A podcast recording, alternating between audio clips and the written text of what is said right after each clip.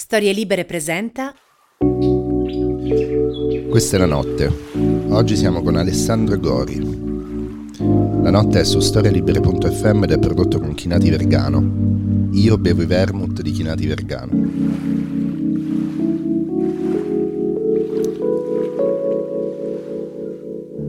Ingredienti per fare un Blanca Rita. 60 ml di silver tequila, 15 ml di vermouth bianco, 15 di succo di lime, 15 di sciroppo d'agave, un dash di orange bitters. E questo, caro Alessandro, era l'inizio del podcast. Io non bevo, eh, questo già te lo dico. Non, fumo neanche, non mi sono mai fatto una canna in vita mia. E non, be- non bevi soprattutto se ti costringo a farlo. No, eh, esatto. Allora, av- avrei notato che questo podcast si chiama La notte, ma io lo registro per lo più la mattina presto. Perché sono Questa è una finzione perché sono le 11 di sera, quindi non, no, non è vero, è la mattina presto. Allora, siamo qui per parlare eh, di questo tuo libro che si chiama Canzoniere dei parchi acquatici, che esce, esce per la seconda volta con Rizzoli Lizard, bellissima collana. E, mm, e in questo caso eh, non è prosa, ma è un libro, diciamo così, di versi e commentato dalle fantastiche illustrazioni di Paolo Bacilieri, eh, che tutti e due amiamo moltissimo, che eh, ha fatto anni fa la copertina dell'altro mio podcast Archio Pacifico. E mh, vorrei iniziare con una domanda un po' Rai, eh, perché un libro di versi? Guarda, io mh, pubblico sempre cose diciamo che hanno superato un po' per me quello che è il test del tempo. E io negli anni... Solo classici pubblici. Es- esatto, esatto, devono essere degli evergreen eh, sullo stile di... Eh, se non hanno il suono di This Guys in Love With You di Bart Bacharach non li pubblico. Io negli anni ho collezionato diciamo, queste, queste poesie, queste 137 poesie, e, mm, che non sono come dire, poesie scritte in scioltezze buttate là, ma son, sono state scritte interpretando un personaggio, perché qua c'è un io narrante che è diciamo, consonante magari per certi versi anche a me, ma non sono esattamente io. E una volta arrivati ad avere quello che era all'incirca un libro completo, ehm, ho chiesto appunto di, di, pubblicare un libro di poesia, anche pur sapendo che sono più difficili da, da vendere, ma questo non, non mi interessa, bisogna mirare alla luna, bisogna cercare di essere Kubrick, non di vendere. E quindi ho chiesto anche se potevo lavorare con Paolo Bacilieri. Io nel libro precedente ho avuto la, la copertina di eh, Carlo Ambrosini. E niente, ho avuto la, la, la, fortuna e anche, insomma, devo ringraziare per questo Arizzoli, di avermi fatto lavorare con quelli che sono probabilmente fra i miei disegnatori preferiti in assoluto. Non a caso la mia serie a fumetti preferita in assoluto è Napoleone, capolavoro di Carlo Ambrosini, sceneggiatore e disegnatore. E anche Bacilieri eh, ha scritto anche delle storie, sei storie Bacilieri, oltre a appunto a disegnarle. Nel, nel, mondo della cultura, di cui noi siamo due esemplari paradigmatici quasi, in realtà si parla troppo poco del, del, lavoro oscuro che fanno tutti questi disegnatori e questi fumettari che spesso così si prestano a, a, ad accompagnare eh, le nostre così eh, informi prose o poesie con le loro illustrazioni. Infatti vorrei ricordare anche Ratiger che ha fatto la copertina di, della notte e tutto quel mondo lì, Coconino un mondo bellissimo e insomma l'Italia eh, deve moltissimo ai disegnatori italiani. Eh, che sono, lo, lo, dico spesso, specie in pubblico quando non vengo registrato, che diciamo il fumetto italiano ha un centesimo della retorica della eh, letteratura italiana e quindi diciamo è un bellissimo astringente da accompagnare la letteratura italiana con tutta la sua prosopopea che io sto, tra l'altro, io, io, rendendo realtà, molto evidente in questo momento. Io in realtà, ecco, ti, ti, posso, come dire, posso confermare fino a un certo punto, perché io conosco solo appunto il fumetto italiano, perché io non leggo, non ho mai letto un, un fumetto di supereroi o un manga e non leggo niente di diverso dai fumetti bonelliani. Io leggo solo bonelliani, a parte eh, quelli di Max Bunker, quindi Alan Ford e ai tempi Criminal e Satanic. Poi vabbè, Slurp di Carlo Peroni, per me forse è un, una delle eccellenze proprio de, de, de, dell'arte in Italia del, nel Novecento e poco altro. Però ecco... Io credo che quello che hai detto si possa eh, capire benissimo eh, leggendo la prima poesia di questo libro, cosa che ti invito a fare. Si intitola Vita. Troppo breve sei, vita, per impiegare il tempo a far quello che ci piace. Se invece lo impiegassimo a far quello che non ci va, parrebbe più lunga e se ne andrebbe quest'ansia di morte. No? Questo si sente tutto il fumetto d'avventura sì, della tua formazione. Sì. Allora, la cosa interessante che dicevo prima al bar mentre facevo colazione è che um, questo tuo libro in realtà suona molto come un romanzo perché ci sono una serie di temi ricorrenti anche tuoi, ma soprattutto sono, c'è questa lunghissima serie di poesie dedicate dal, chiamiamolo protagonista, che, che menzionavi prima, a Stefania. E io un po' per entrare eh, nell'argomento di questo, di questo filo che unisce insomma un po' tutto il libro attraverso la storia di questa Stefania che ha lasciato il, il poeta, ha lasciato il poeta ti farei leggere la poesia numero 4 che eh, per chi ha il messale sta a pagina 28. Stefania, vita mia, mi hai lasciato perché ti ho tradita con un appoco di buono di cui non me ne fregava niente. Era solo uno sfogo, la distrazione di un momento. Oppure mi hai lasciato perché ti ho tradita troppo poco e mi volevi più egoista, più stronzo. Ti prego dimmi che quest'ultima, amore mio, sarebbe stupendo. Nel corso di, di, queste poesie, poi insomma, eh, come succede anche nella scrittura dei tuoi brani in prosa, le cose piano piano si, si slacciano in una sorta di jam session psichica sì, sì, esatto, esatto. Le voci, no?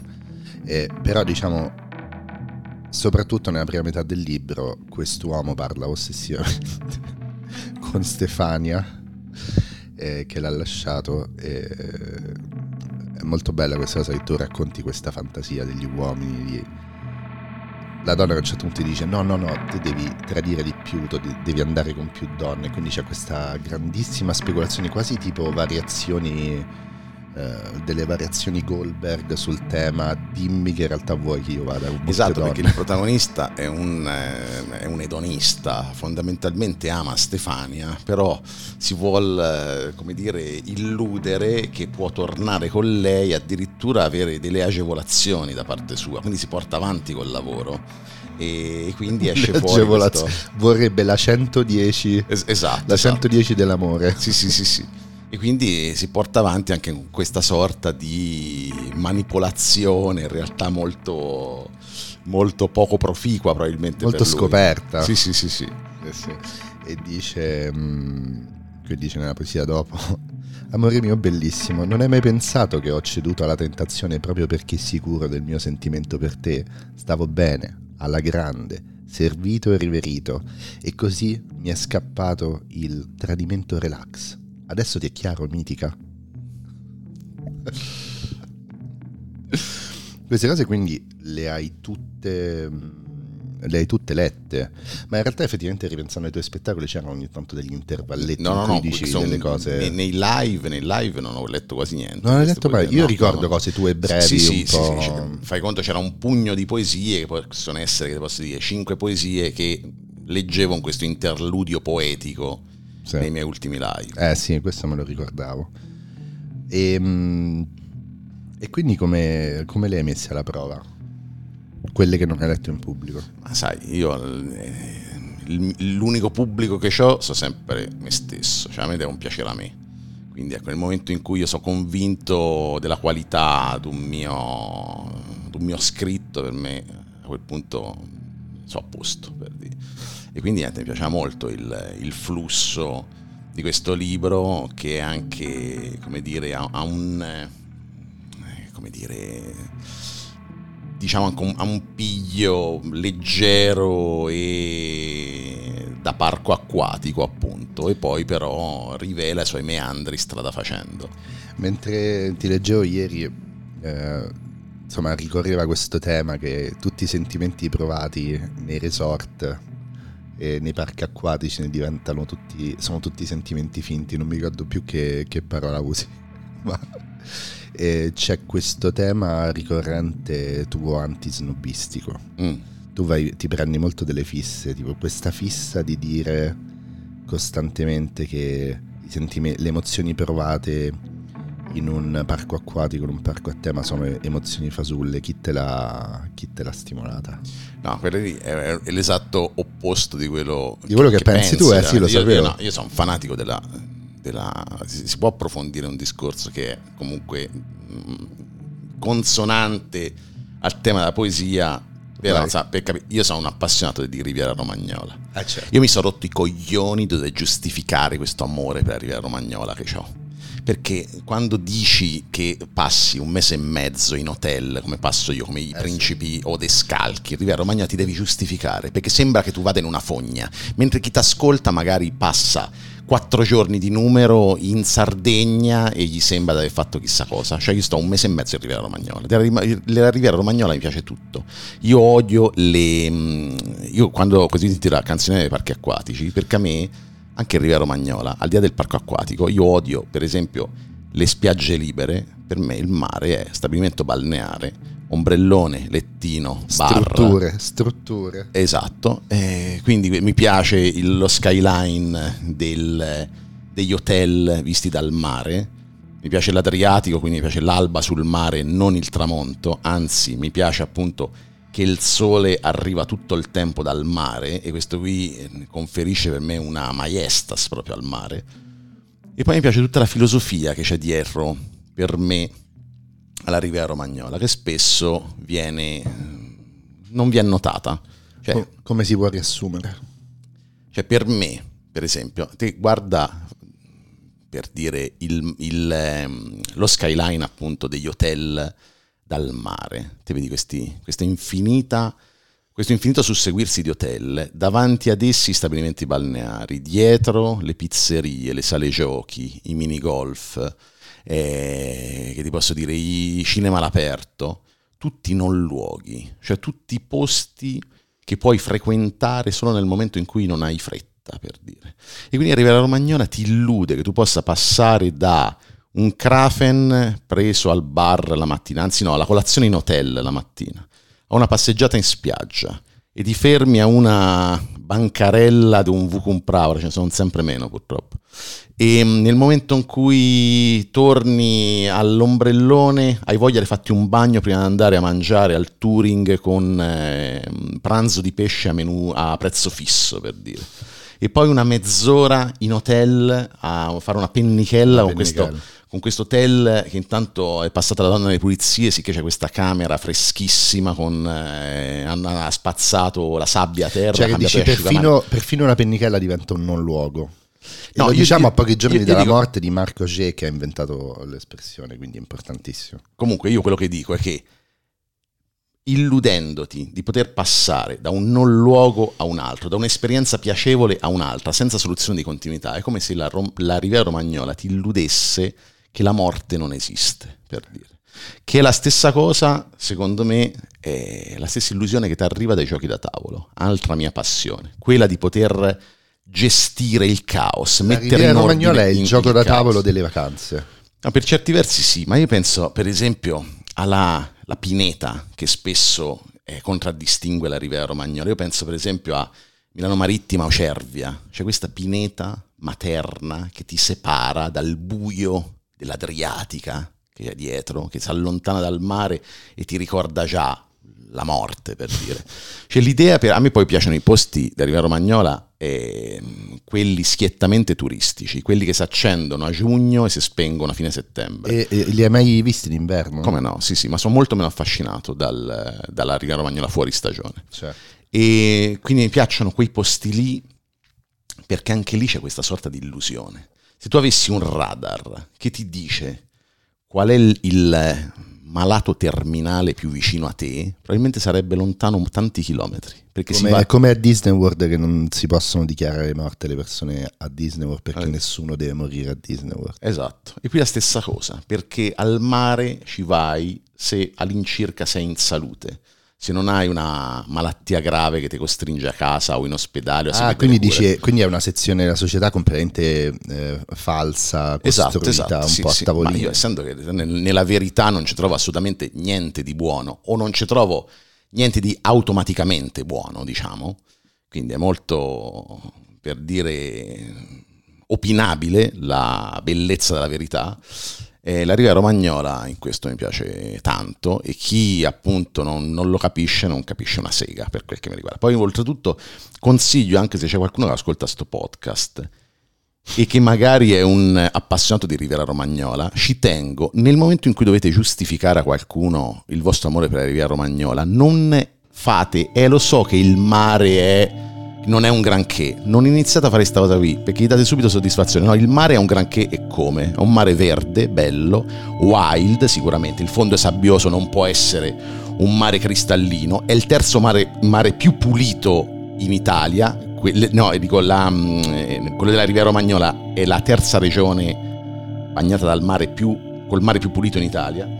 E poi, altra cosa fondamentale, io noto questo, quando vado in Riviera, quando arrivo io c'è sempre un mare caraibico, perfetto.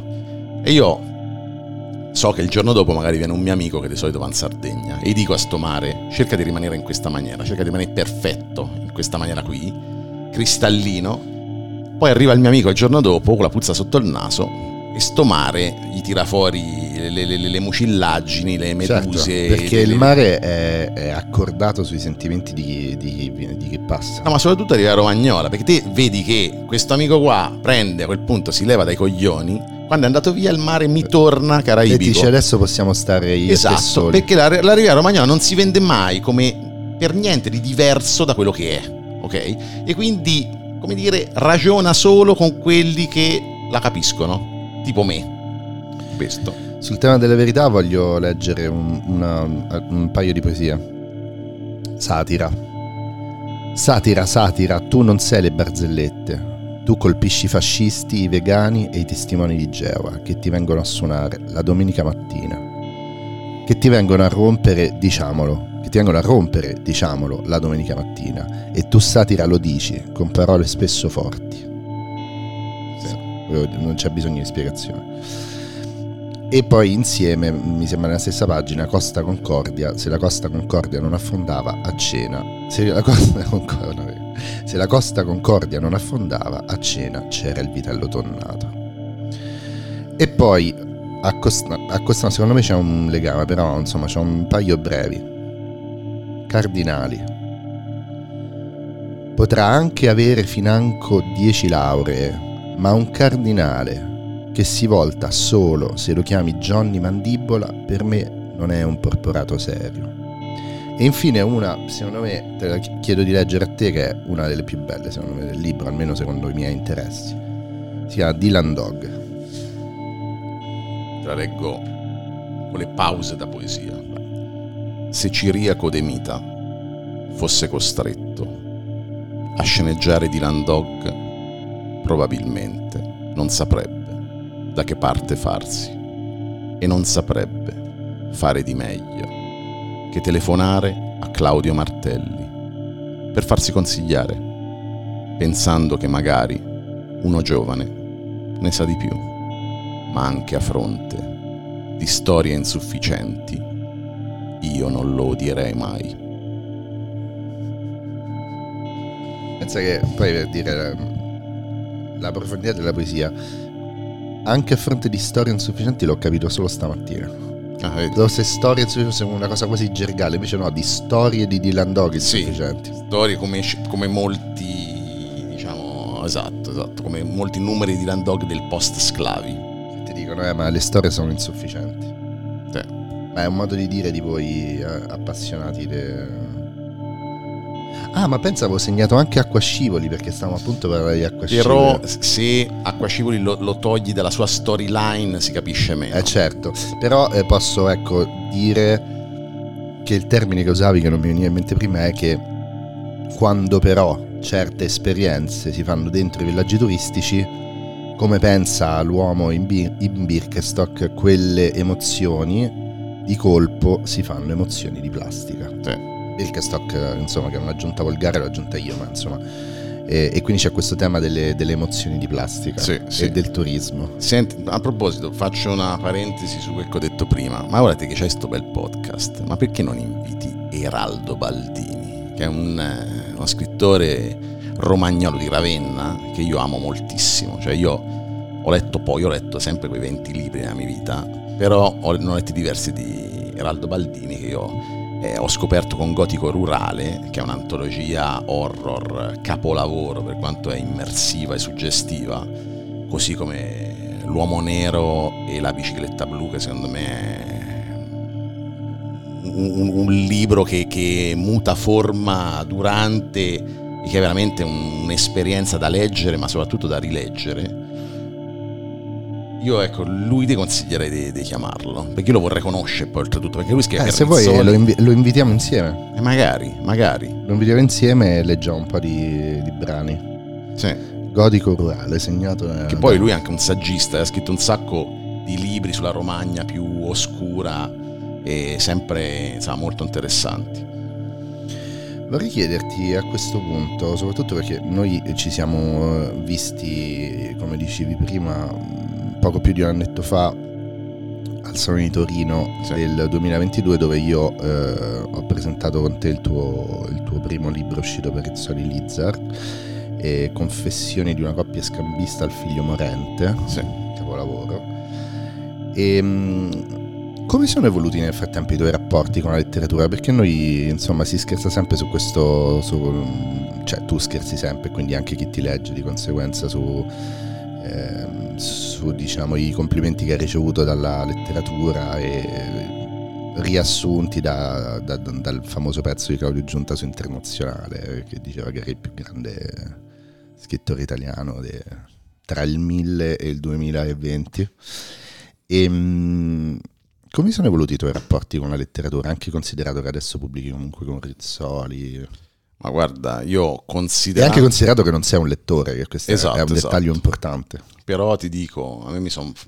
Già le cose ce le avevo chiare in mente, però mi sono fatte ancora più chiare, ovvero che a me, mh, come dire, leggere non mi fa impazzire, ma scrivere è una cosa che mi, mi casa, mi piace, perché l'idea appunto che ho sempre avuto, cioè il fatto che, eh, al contrario di, di- di- di- che posso dire, se a proposto cose magari per il cinema o per la televisione, per dire. A me solamente l'idea di piare un treno, di andare in un'altra città, di piare una metro per arrivare nel tal posto, arrivare la mattina, per po- dove girare 5 minuti la sera, 5 minuti che sono miei fino a un certo punto perché devo far eh, agitare la scimmietta per piacere a più gente possibile perché ora c'è quest'ansia qua, no? Una volta c'era una certa sufficienza nei confronti del pubblico, anche quasi un disprezzo, che era qualcosa di secondo me molto sano. Sanissimo. O- ora invece bisogna tutti ansiosi di garbare a più possibile, a più gente possibile. E e invece l'idea che nell'ozio di casa mia, oppure sotto l'ombrellone eh, al eh, bagno Targhini di Milano Marittima, oppure posso dire nel giardino di casa mia, in piscina al Tartana, eh, io con un cellulare in mano, se ho in mente un colossal, un colossal alla moda di Cecil B. DeMille, io sto colossal non è che dico madonna, ora inizio a pensare di scrivere una sceneggiatura, di proporlo e forse, forse fra vent'anni riuscirò a trovare i finanziamenti per creare sto colossal e che uscirà fuori, se, se ci avrà un, un decimo delle idee che c'è in questo momento, mh, trasposte dalla potenza alla, alla realtà già sarà tanto. No, in quella maniera in purezza, con la massima comodità, ti riesci a creare una cosa tua, totalmente tua, e che puoi perfezionare come una sorta di presepe, di diorama che te nel tempo, cambiando le parole, migliorandolo, e poi, come dire, sempre portare più vicino al suo massimo potenziale. E la libertà che ti dà la scrittura per me è una cosa spettacolare e galvanizzante.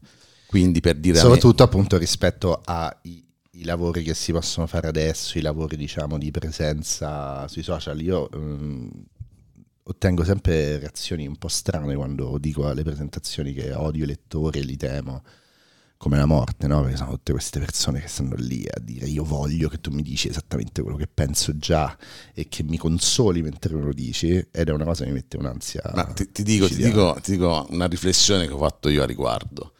Io per dire non ci ho mai avuto tutta questa sudditanza nei confronti del, del pubblico, anche per un semplice fatto. Io quando faccio per esempio i miei spettacoli, io posso anche acchittare uno spettacolo, come dire, più bello possibile. Ma io so che a metà di quel pubblico, se un angelo della morte gli comparisse in mente e gli dicesse se, se dici sì al Gori che in questo momento sul palco, eh, il Gori se la fa addosso, davanti a tutti, con tutti i problemi che ci potranno essere sta figura di merda Basta che, farà... che dici sì. Basta che dici sì, metà di quel pubblico direbbe sì, perché quella scena LOL, trash, chiamala cioè, come sono vuoi, pronti, pronti è a meglio, venderti. sì, è a meglio di qualsiasi de- dello spettacolo più, più bello possibile, quello è ancora meglio. Io nel momento in cui succede questo dico a tutti non fate niente, non tirate fuori i cellulari che non esca fuori che è successa sta cosa, la sapete solo voi, ma che? Ma Hanno già che? tirato fuori i cellulari, l'hanno già mandato alla fidanzata, al cognato, all'amante, all'amico, eh? Perché quindi sapendo questo, sapendo che c'è comunque un cannibalismo, un eh, vampirismo, cioè nel senso se io devo star male il pubblico a quel punto si diverte di più eh, Perché loro stessi sono, si sentono più creatori di contenuti di te che sei sul palco. eh, Giusto. probabilmente non ho fatto questo ragionamento così complesso però insomma mi è chiara un po' sta cosa qua e quindi per questo motivo sono un po' allergico al- all'inseguire per forza insomma il, il riconoscimento e la coccola del pubblico. Infatti non a caso uno dei miei fumetti preferiti tornando a eh, la Bonelli è Magico Vento. Te l'hai mai letto Magico Vento di Gianfranco Manfredi capolavoro. Questo eh, di questo soldato che in realtà poi come dire, viene adottato da una Lakota e quindi diventa anche uno sciamano eh, e che è bravissimo a far innervosire le controparti, i caster e i cavallo pazzo e come dire, vedere facendoli innervosire in maniera quasi molecolare senza che loro se ne accorgano quel che succede insomma sì che mi, mi garba un po' sta Ma cosa tu ti identifichi un po', leggo la descrizione sul sito della Bonelli. Ned Ellis per i bianchi è un ribelle, un rinnegato, un killer.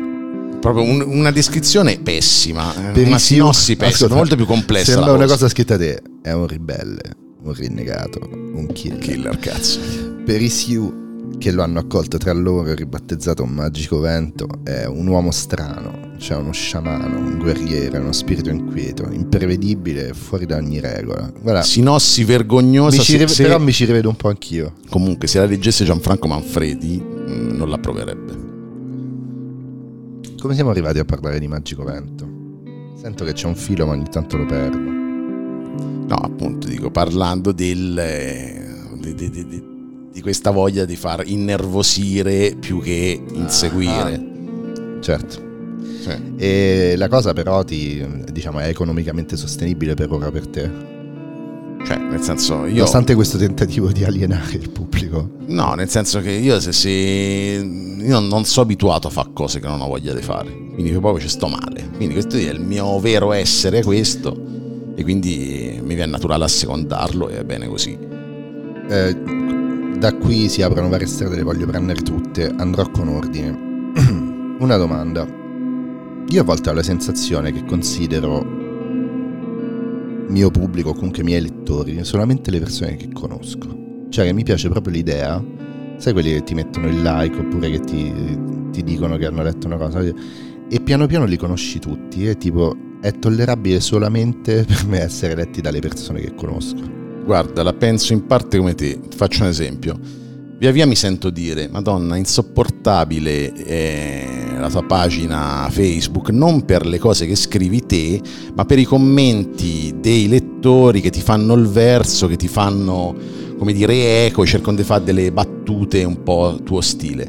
Ecco, chi mi dice questa cosa qua in realtà è un nemico, non è mai un amico. Perché? Perché invece quelle persone lì che fanno questa cosa qua non è che sono gente senza inventiva, è, un lo- è una loro maniera per manifestarmi un affetto. E quindi nella lunghezza d'onda. Esatto, e quindi quella cosa è, non è che la gente è così disperata che mi deve fare il verso. È una forma di empatia. Esatto, quindi quelli lì già mi rimangono bene. Anzi, è gente dall'intelligenza versatile perché riesce a entrare nel tuo modo di parlare. O anche se nel momento in cui, che posso dire, tenta di farlo, comunque è un, è un gesto secondo me col segno più. E sono gente che se gli apparisse sto angelo della morte direbbero no, perché No. hanno un qualcosa di protettivo nei miei confronti. Ecco, Certo. quel pubblico lì è un pubblico che mi garba, non chi mi fa il verso in generale, ma chi per certi versi c'ha qualcosa di protettivo nei miei confronti. Come, come io sono molto protettivo nei confronti di quelli che, che seguo, che stimo e che, mm, come dire, mi rappresentano qualcosa.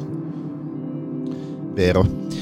E, mm, le altre cose, dico, le altre strade che volevo prendere sono queste. Allora, tu hai detto quindi i lavori che non ti piace fare e vorrei approfondire, e, e però prima ti vorrei chiedere un'altra cosa. Appunto, da non lettore ma che eh, vede nella scrittura più alto- la più alta occupazione umana fondamentalmente, ehm, come, come ti trovi dentro il mondo letterario? Ma io sai, me ne accorgo poco perché io non è che lo frequento. Perché Sono- per chi, per chi non, non lo sa, Alessandro eh, vive eh, fuori dall'autostrada, Esatto, sì, sì. uscita dall'autostrada. Cioè io vivo in campagna, in una frazione di neanche 2000 abitanti del eh, comune di Civitella Val di Chiana, quindi eh, un co- comune sterminato però con pochi abitanti perché so- sono tutti campi, è tutta agricoltura e anzi mi sono molto legato, mi sono legato molto più al paese dove risiedo, dove sono nato, dove vorrei crepare più adesso che ho avuto occasioni per eh, trasferirmi altrove rispetto a quando, insomma, come dire, quello era, era il mio paese senza tentazioni di fughe, per dire. Mm. E quindi ne so poco perché io comunque il mondo letterario non lo conosco. Cioè, nel senso, lo conosco giusto nel momento in cui mi invitano al Salone del Libro di Torino o al Festival di Mantova, però dopo due giorni riso a casa e riso, diciamo, nella stessa situazione di prima, imme- immerso nelle mie passioni, che sono i giochi da tavolo, la musica prog, il Britpop, e... ma non la letteratura, perché comunque continuo a non essere un lettore, però un anno fa ho portato a casa un simpatico premio internazionale per la satira, ci tengo a dirlo, che non fa di E per la satira scritta, immagino. Sì, poi anche questa cosa qua che c'è l'equivoco che io sia un autore satirico, non è mai stato un autore satirico, anche perché forse ci approdo alla satira in maniera, come dire, inconscia, però sinceramente io satira non ho mai cercato di farla. Perché non hai un obiettivo, non è un obiettivo politico, i tuoi obiettivi letterari sono tutti spirituali. Io non faccio manco la differenziata, quindi puoi capire quanto so Quanto puoi idealista ste intitolarti la satira, eh, Sì. certo, capisco. Satira 2, infatti. Satira, satira, nessuno ti dava due lire, eppure, grazie alle tue frecciate, stai cambiando un po' le cose in questo paese. Peccato perché a me piaceva. Però me le devi leggere da poesia, perché se, Eh, se le cose così... Facciamo la, differ- facciamo la differenza. Io l'ho Vai. letta male, Sì. l'ho letta in modo prosaico. Adesso leggila tu. Satira 2. Satira, satira. Nessuno ti dava due lire. Eppure, grazie alle tue frecciate, stai cambiando un po' le cose in questo paese. Peccato, perché a me piaceva. E qual è il tuo rapporto? Questi sono temi, semplicemente vedendoci magari una o due volte all'anno, sono temi che io voglio sempre controllare a che punto sta della tua riflessione. Qual è al momento il tuo rapporto con la stand-up comedy? Ma io lo stesso di prima, cioè io la stand-up comedy, mm, io non seguo comici, né italiani, né, né- né americani, né inglesi. Quando sento dire sti nomi qua, è tutto un, un, eh, tutta una smitragliata di George Carlin, di Louis C.K., Ricky, Ger- Ricky Gervais forse è l'unico che conosco perché ho visto The Office, eh, la sua che è bellissimo, eh, ma anche Life is Too Short. ehm, sento tutti questi nomi, però non li conosco. A me a stand up non è un, un campo in cui, come dire, mi trovo, mi riconosco, insomma. Ecco, allora, facciamo, allora, facciamo, così, che tu, uno, forse uno dei tuoi talenti principali è riuscire a fare il verso a cose che non conosci. Mm. Cioè, mi ricordo quando ho letto un, uno dei pezzi che mi piace di più e il pezzo su cui mi sono concentrato nel fare la recensione del tuo libro, del tuo um, altro libro, Rizzoli, era il pezzo su... Um, come cacchio si chiama? Il giornalista italiano Indro Montanelli. stato con una minorenne in, Indro Montanelli su Montanelli e, e, tu dici no ma io in realtà Montanelli, non ho mai letto un mai letto Montanelli. Montanelli. invece sembrava e quindi tu hai questa io sono un buon orecchiante diciamo buon mi rimangono impigliate diverse cose esatto e diversi registri e, e cerco sempre di non approfondire mai le cose perché mi piace molto quel delay che cioè, mi garba l'idea che uno che legge qualcosa di mio, anche una, io che posso dire, io non, non, ho mai visto una partita di calcio, ma mi piacerebbe scrivere una cronaca calcistica con tutti i nomi tecnici oppure i calciatori che, che ho nelle orecchie, perché negli anni comunque ti rimango lì, ti sedimentano. Specie, specie in Romagna, specie nella eh, riviera romagnola ti rimangono in mente. E quindi mi piacerebbe una, scrivere una cronaca senza approfondire niente, in modo che chi legge dice ah, questa cronaca qua però c'ha qualcosa di strano, c'ha una azotemia alta, sembra quasi un extraterrestre che si finge uomo ma si capisce che c'è qualcosa che non Questa torna. è una cosa che ho scritto io del tuo libro. Ah, vedi, vedi. Beh, sì, bene, sì. infatti... Sì, perché ha quella sensazione appunto che se qualcuno eh, che qualcuno stesse imitando il modo in cui comunicano gli umani e con Guarda, la grande intelligenza prendesse tutti i registri però poi non sapesse veramente cosa significa. Ma infatti chi è che fa sta cosa qua? Uno dei più grandi certo, per me fumettisti GPT. italiani che è il dottor Pira. Ah, certo. Che è oltretutto inimitabile perché un sacco hanno provato a imitarlo, però bisogna avere una psicologia che è quella del dottor Pira per tirar fuori quelle storie lì, non si possono scimmiottare in nessun caso e lui è proprio un alieno che si finge uomo. Infatti lui, una, una, cosa molto bella da alieno che si finge uomo che ha fatto negli ultimi anni è le cose più vere della vita. Sì, madonna che spettacolo. Sì, importantissima sì. pagina importantissima pagina di Instagram che vi invitiamo a seguire. Sì. E, ehm, quindi diciamo uh, scimmiottare le voci, no c'era un motivo per cui te l'avevo detto che in questo momento, non, in questo momento mi sfugge, secondo te qual era il motivo per cui te l'ho detto? Ah sì, mi diresti così su due piedi, mm. se io ti dicessi fai, scrivi un pezzo sulla stand up. Mm. Adesso dimmi. È stato scritto, se ti ricordi. Temi, no, c'è il, il, pezzo sui quattro comici in esatto, viaggio, esatto. che sono dei granduri. Sì, sì, sì, che non chiamateci comici in non chiamateci comici. Molto bello. E tra l'altro, non chiamate. Eh, scusa, confessioni, magari ce l'ho in PDF, potremmo leggere l'inizio quel pezzo che è una delle tue cose più belle. Di eh, una. Ah, confessioni. È ecco, uno dei, degli ultimi pezzi. È uno degli ultimi pezzi. Allora, vediamo. Basta cercare Edoardo Ferrario. Sì. Ciao Edoardo. Allora. Questo si trova in Confessioni di una coppia scambista, il film morente. Vuoi leggere tu o leggo io? Se vuole leggo io. Ok. È l'alba alla stazione Termini. Quattro temerari aspettano il treno. Qualcuno direbbe quattro stronzi. Quattro comici. Quello di sicuro.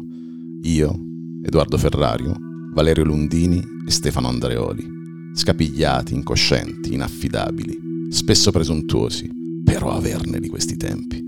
E fa un certo effetto pensare che in quel momento le sorti della satira in questo paese il minuscolo d'obbligo, sono tutti in quegli inutili, inerti e insospettabili due metri quadrati del cazzo che occupiamo alle sette di mattina col culo gelato. Siamo in partenza per Forte dei Marmi, invitati per una masterclass al Festival della Satira. L'altoparlante ci fa sapere che il treno è in ritardo, di 50 minuti. Tutti ci lamentiamo. Lundini spezza il ghiaccio. Potrebbe andare peggio, dai. Edo si abbraccia per il freddo. Vabbè, peggio di così? E Valerio, schioccando nei binari il mozzicone, potrebbe piovere. Quasi sputiamo fuori un polmone. Il treno arriva e saliamo, posti prenotati da 61 a 64, carrozza 8. Entriamo nel nostro scomparto da 6, occupato solo da un vecchio che legge il giornale. Valerio si mette accanto al finestrino perché c'è la presa per lo smartphone. Edo e Stefano al centro, io mi piazzo vicino al corridoio che devo pure andare a pisciare. Il treno riparte. Io fisso il vetro dello scomparto pensando ai, cazzi, pensando ai cazzi miei. Valerio lo nota e mi fa: A che pensi, Ale? A fregna? E io: No, amico, riflettevo su una roba. Dimmi. Beh, sai che c'è? Io credo che Jimi Hendrix sia un fottuto alieno venuto sulla Terra per spaccare i culi con la sua chitarra indiavolata. Lui mi fa: Ma davvero pensi a sciocchezze del genere? E io, letale, bella risposta, specie detto da uno che invece crede in un hippie coi sandali, che muore e resuscita, che insieme figlio e padre di se stesso e che sua madre è una stracazzo di vergine, della serie touché, della serie colpito e affondato. Lo amo quando fa così, dice Valerio indicandomi col pollice e sorridendo agli altri. Vabbè, poi va, va, avanti. va, avanti. Però questi intelligentemente sono... Eh, fatto sempre insomma nella, nell'incoscienza dei di Midjourney che è la tua testa, del programma di intelligenza artificiale che è la tua testa, avevi fatto una conflazione tra mondo dei comici e mondo dei rocker, che Mm-mm. è un mondo che tu hai investigato moltissimo, eh, immortali i tuoi pezzi su eh, Cristiano Godano dei Marlene Kunz e sui Baustelle, assolutamente indimenticabili e dei classici del tuo repertorio. Ma qui io voglio sapere se tu mi fai un elenco di temi di 45 minuti di stand up di, anzi te lo chiedo, di un artista maschio etero e di un artista femmina etero.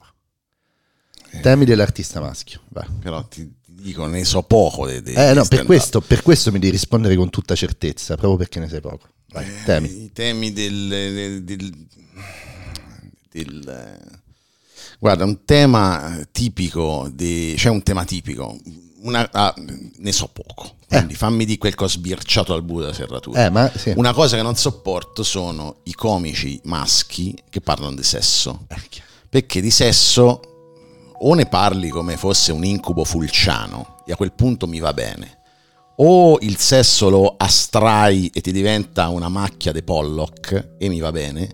Spesso e volentieri quando il maschio parla di sesso mi sembra di spiare nel buco della serratura eh, dello spettacolino che lui fa per far sapere che scopa in giro, per far sapere che purtroppo, purtroppo che lui la materia ha questo piccolo problema di piacere anche non volendo, a uomini e a donne. Sai come è stata inventata una parola in inglese per questa cosa mm. da un comico che poi è morto di cocaina mm.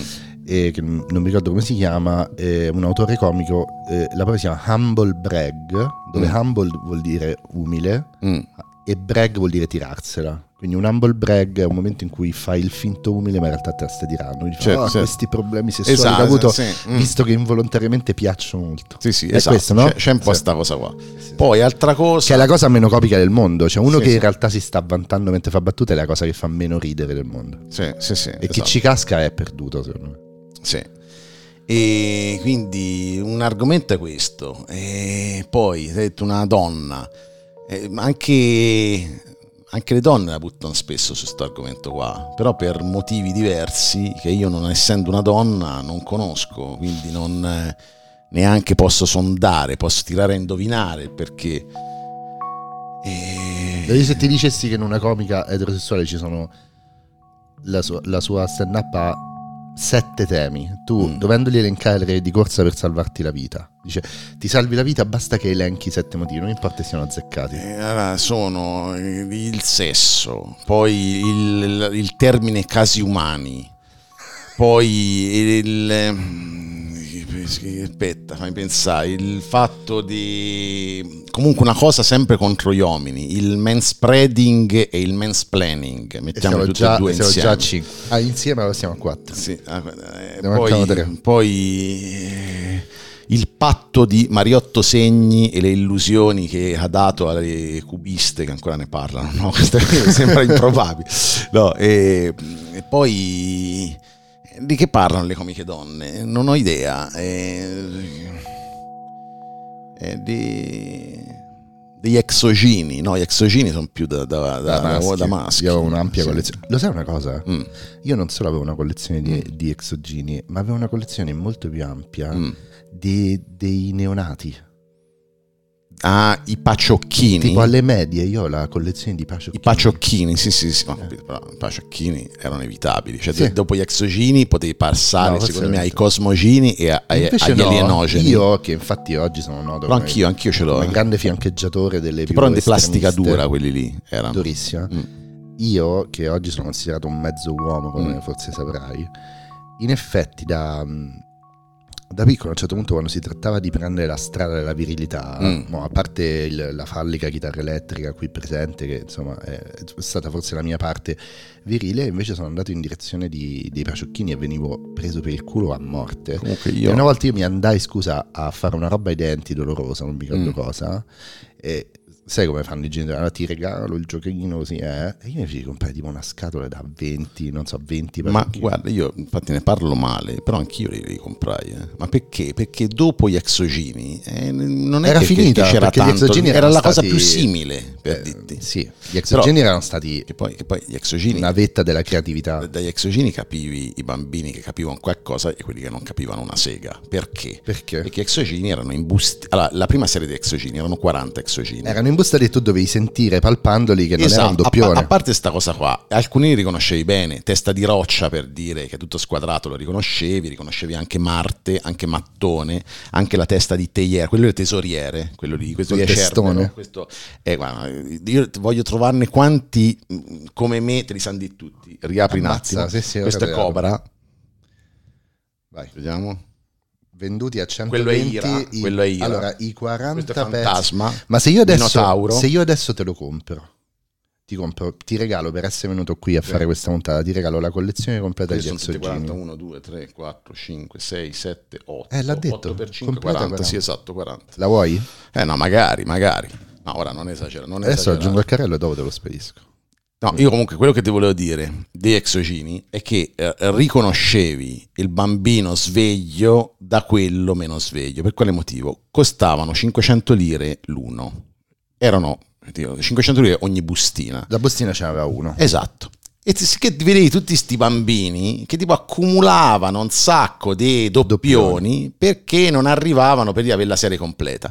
Ma bastava comprare la piramide da 40, nella piramide c'era la serie completa. Era un investimento chiaramente perché comunque spendevi Davvero, la molto di piramide più. era serie completa. Allora c'erano i barattoli da 10. Sì, è che non erano 10 casuali, eh. io l'ho fatta in barattoli per dire 4 barattoli, tanto li potevi scoperchiare, vedere quale che ti mancavano. Erano 4 serie con 4 barattoli scelti bene, te c'avevi Ma nel negozio potevi completa. scoperchiarle. Certo, non erano, non erano sigillati i barattoli.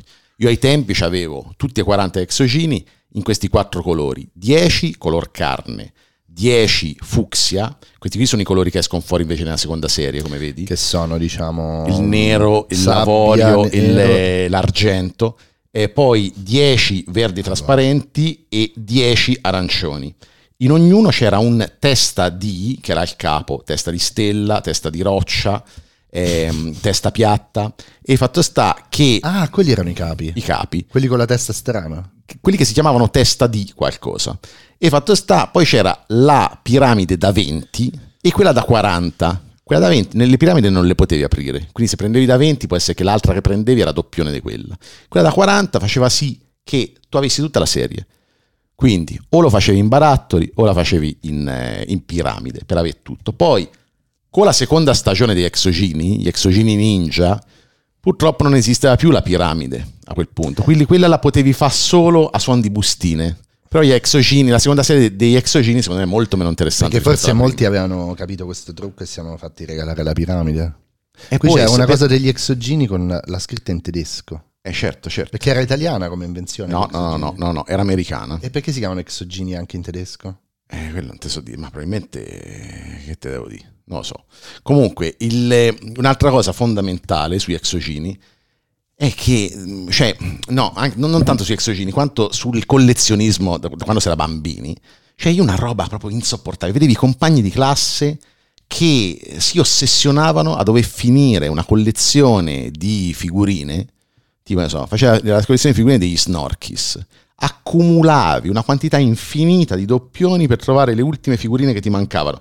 Ma se c'è scritto pagina 3 che le puoi richiedere, le puoi richiedere massimo, magari c'era scritto 20 figurine, io ne richiedevo 40, 20 io e 20 le facevo spedire a mia zia per dire, però quando mi iniziavano a mancare 40 figurine, io le richiedevo, costava 100 lire alla figurina, che magari era un prezzo anche alto per dire, però non accumulavi tutti questi doppioni. Mi sembra di capire che sei un completista. Sì, però non è che sono un completista io, è questi bambini che non capivano una sega e anche i genitori non glielo dicono che le posso richiedere queste figurine. Poi magari si lamentano, eh no, perché il mio figliolo ora è fissato con le figurine e ne compra un sacco perché non trova le ultime. Ma c'è scritto pagina 3 che le puoi, le puoi ordinare. È vero. È vero. Quanta pazienza. Quanta pazienza. Sai che io nel, negli ultimi anni ho iniziato un po' a giocare con cose varie, tra cui Lego Mm. E a un certo punto, allora, i Lego qualche anno fa mh, mm, debuttarono una serie che si chiama Lego Architecture, Mm-mm. che esiste ancora, però diciamo adesso fanno semplicemente delle skyline un po' improvvisate di città famose, sai, tipo la Torre Eiffel oppure, non so, Las Vegas, cinque cose che rappresentano una città. Eh, ma all'inizio in realtà il progetto era molto più ambizioso e quindi facevano tipo certe ville di Frank Lloyd Wright, di Miss Van der Rohe, era veramente ambizioso infatti eh, poi eh, non le hanno più fatte. Però tu puoi andare su internet e ordinare, allora scaricarti il pdf del libretto di, di istruzioni dove hai tutti i pezzi e poi puoi andare sui siti che ti vendono i mattoncini Lego e ordinare pezzo per pezzo. Ah, ti arriva a casa in un bel bustone, a quel punto tu ti costruisci. Io mi sono costruito la famosa casa sulla cascata, ehm, Falling Water, con i pezzi ordinati. Eh, solo pezzi. alcuni erano sbagliati, cioè perché non c'erano pezzi, erano pezzi molto sofisticati e ne ho presi degli altri, però ho fatto tutto. Ma guarda, io ne so qualcosa perché c'è un amico, Domenico Montigi, filmmaker, autore, tra l'altro te lo consiglio, del corto eh, L'isola dei resuscitati morti, e che è un appassionatissimo di Lego. Soltanto che a me questa passione qua non, non, so riuscito, non ha mai attecchito su di me, perché io i Lego, io anche da piccolo mi piacevano molto di più i Playmobil, mi davano molta più soddisfazione. Erano, lo so che erano meno dettagliati, erano più grossolani, però una casetta fatta con Playmobil era proprio una casetta che proprio te la sentivi, c'era tutta la sua maestas, mentre i Lego hanno sta texture che sembra tutto così fragile e tutto così anche un po' sullo stile di Minecraft per dire. Eh, eh, certo. mi, mi, garba un po' meno. Quel, io non sono mai stato un fan dei Lego. Ti sembra un po' instabile, non ti dà quella sicurezza che esatto, esatto. il piede cioè, ben piantato cioè, di un no, Playmobil. Noi altri che si vende la campagna si investe tutto sul mattone e quindi ci sa una convergenza verso il Playmobil. Paradossalmente, perché, perché quelli di Lego sono i mattoncini, però poi voi, in quanto esperti di mattone, trovate che il mattoncino Lego sia troppo instabile. Esatto, probabilmente questo. Vi mette in sicurezza, dice sì. questa alla, al primo alluvione, esatto, alla esatto. prima alluvione questo va giù.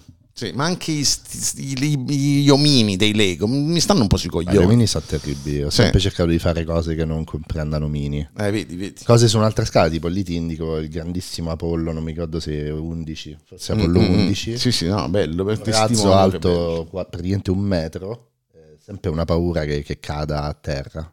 Sì, sì, sì. Eh, e questo qui, questo razzo ti dico una cosa un po' malinconica come piace a te mm. la scrittura malinconica. L'ho comprato quando ho compiuto 40 anni. Ah. Quando ho compiuto 40 anni, insomma, sono stato un po' giù quella settimana, quindi ho deciso di, eh, un po' in modo decadente, di fare una settimana di festeggiamenti. Mm. E parte di questi festeggiamenti sono stati stare sul letto a costruire questo razzo. E fondamentalmente, diciamo, quella settimana ho fatto feste varie, cose però il giorno dei 40 anni sono stato tutto il giorno sul letto, tranne un pranzo abbastanza deprimente con i miei e mia moglie.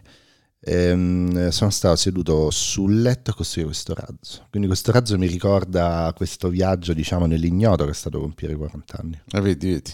Io. Capito, capito. Eh.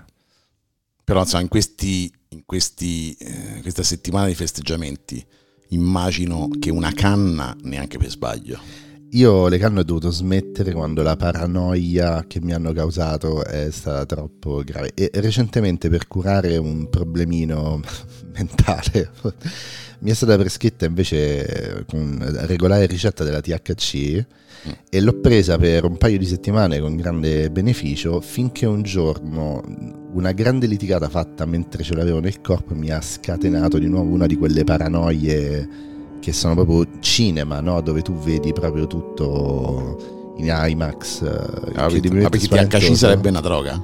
Eh, scusa, THC è, la- è il principio eh, attivo, diciamo, il principio psicotropo del- dell'erba e del fumo.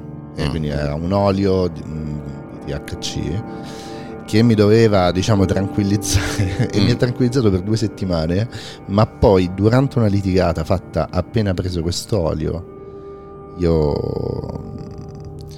ho avuto un attacco di paranoia memorabile e adesso non so manco più dove la boccetta perché mi sono Eh, spaventato di nuovo. Quindi, Anche l'exocino Phobos ha avuto di questi problemi. Andiamo avanti.